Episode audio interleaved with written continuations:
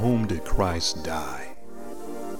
That is the subject under discussion in this uh, podcast episode of Gospel Repentance Ministries. I am Brother Dale, your host. We are still currently in the summer series, and once again, the theme for this summer series is Matthew chapter 4, verse 4. Man shall not live by bread alone, but by every word that proceeds out of the mouth of God. So, back to the question for whom did Christ die? And to most uh, evangelicals, I would say 99 out of 100, they would say Jesus Christ died for everyone. He died for the sins of everybody that will ever live because everybody needs salvation.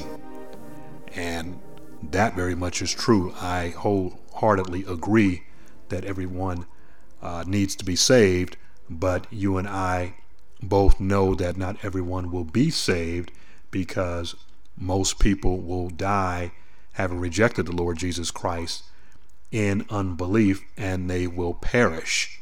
So herein lies a um, an issue, I guess a paradox, and this is what I want to bring about in this uh, episode. And it's this: if Jesus Christ died for the sins of everyone, in other words, if He's taken away their sin debt, if He has satisfied the Father's wrath against sin, because you have to understand, sin absolutely must be punished. And also, it's very important to understand that all sins will be paid for. Someone is going to pay for every sin that is ever committed in the earth realm throughout all history. And so here's here's the reality of it. Either Jesus Christ pays the penalty for your sins or the sinner themselves will pay the penalty for their sins eternally in hell. That is the reality, uh, ladies and gentlemen. All sin will be paid for either by Jesus Christ uh, when he died on the cross at Calvary some 20 centuries ago, or the person who dies in their unbelief, who dies in sin. They will pay the price and the penalty for their own sins eternally. That is the reality. So here is the point that I'm trying to uh, make and trying to get uh, all of you who are listening to understand. If Christ died for your sins, then you will not pay the penalty for your sins because if he dies for your sins and he suffered the penalty already for your sins, in other words, he uh, endured the wrath of God to satisfy your sin debt, and then you die in sin and unbelief, that is what some have called double jeopardy. And you can't be punished uh, for sins that have been paid for by the Lord Jesus Christ. If He took away your sin debt, then you're free from those sins. You're free from the penalty of those sins, and you're free from the power of those sins. They cannot affect you any longer because He absorbed those sins Himself. He was punished by God for your sins.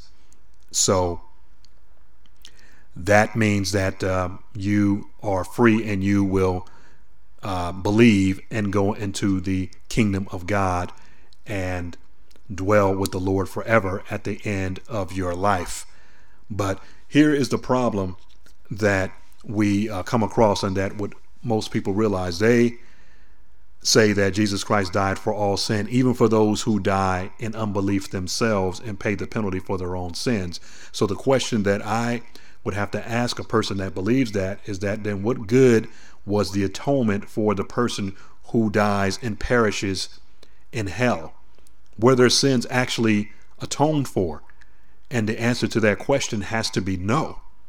Jesus did not die for their sins. If you die and pay the penalty for your own sins, then how can you say Jesus Christ died for your sins? He couldn't have. Because if he died for your sins, then your, your sins have been forgiven. They have been washed away by the blood of Jesus Christ.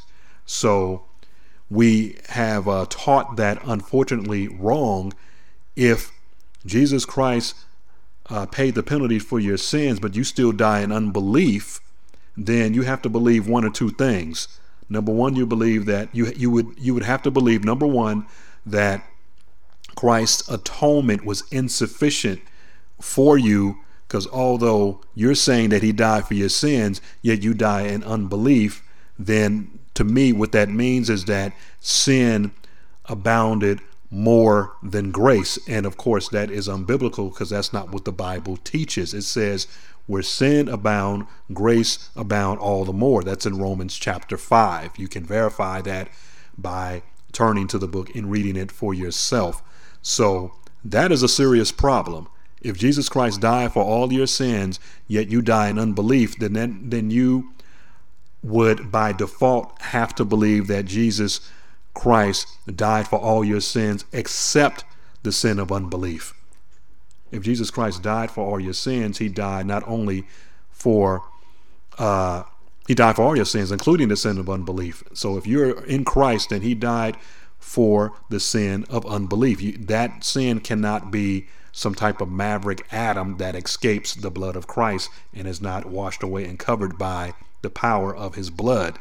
If he died for all of your sins, then all your sins are forgiven. If you die in unbelief and go to hell, then none of your sins were forgiven. Not a single one of them. So either Christ died for all of your sins and you're saved, or he died for none of your sins and you're unsaved. It can't be, well, he died for all my sins, that a person still perishes in unbelief. No, because that makes the atonement of Christ ineffective. And and what that also means, if you're saying that he died for all your sins, yet you yet you die in unbelief, then that means that it's up to you to actualize your salvation. You have to have you got to somehow be able to come up with the faith to believe. You got to somehow be able to incline yourself from unbelief into belief and be saved because Christ did his part. And so now he's given you an opportunity to be saved only. So it's a virtual atonement. It's not an actual atonement because he's relying upon sinful, dead, and trespasses man to actualize or to activate the salvation that God has made available to him.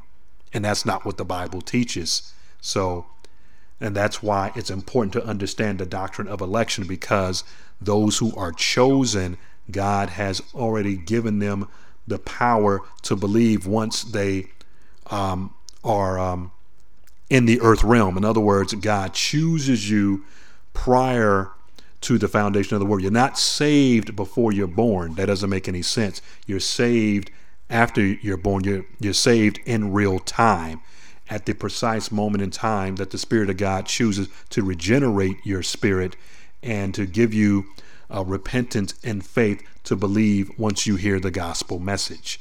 So, once again, who did Christ die for? He died for the elect, He died for the chosen, He died for His sheep, according to John chapter 10. And His sheep are from every tribe, tongue, people, and nation. So, when the Bible says Jesus Christ died for the sins of the whole world, he died not for every single solitary person in the world. In other words, he didn't die for everybody the same way. He died for his chosen, the elect, uh, completely and finally, and those are the ones that are in the kingdom. But he did not love on and he did not die for everybody the same way because if he did, everybody would be saved, but everybody is not saved. So he is the savior of all men, the Bible says, according to 1 Timothy 4:10, but it says especially to those who believe. So how is he the savior of those who are non-elect, who are non-chosen? He gives them common grace. He doesn't snuff them out uh, at the moment that they um, take their first breath as an infant. He allows them to uh, to live and to receive non-redemptive benefits. Uh, he gives them common grace. He doesn't uh, shut them down or strike them down or kill them as soon as they commit a sin against him. You know that they blaspheme his name. God could cut us off at any time, but because he's he abounds in mercy and He's a pure love, a love that's so transcendent that we can't understand. He allows sinful, unbelieving man to live and to prosper and to do well in the earth. And at the same time, He's extending them mercy because He's preaching the gospel to them. But they won't believe, and so they will perish and pay the penalty for their own sins. So, ladies and gentlemen, please understand the argument that I'm trying to present to you. If Jesus Christ died for all your sins truthfully uh, in the atonement, then your sins are forgiven. You will believe and you will come into the kingdom because that is the will of God. If you die in unbelief, then Jesus Christ died for none of your sins. Your sins have not been forgiven, and you're going to pay the penalty for your own sins, which, by the way, is fair and just you're receiving uh, the just recompense for your evil ways. And so that is all I wanted to say in regards to this, regarding to for whom did Christ die. This also would be equivalent to that of limited atonement, which is, by the way, the third point and the um, five points of Calvinism, also called the doctrines of grace. God bless you. This is Brother Dale, your host. I will check you soon in another episode.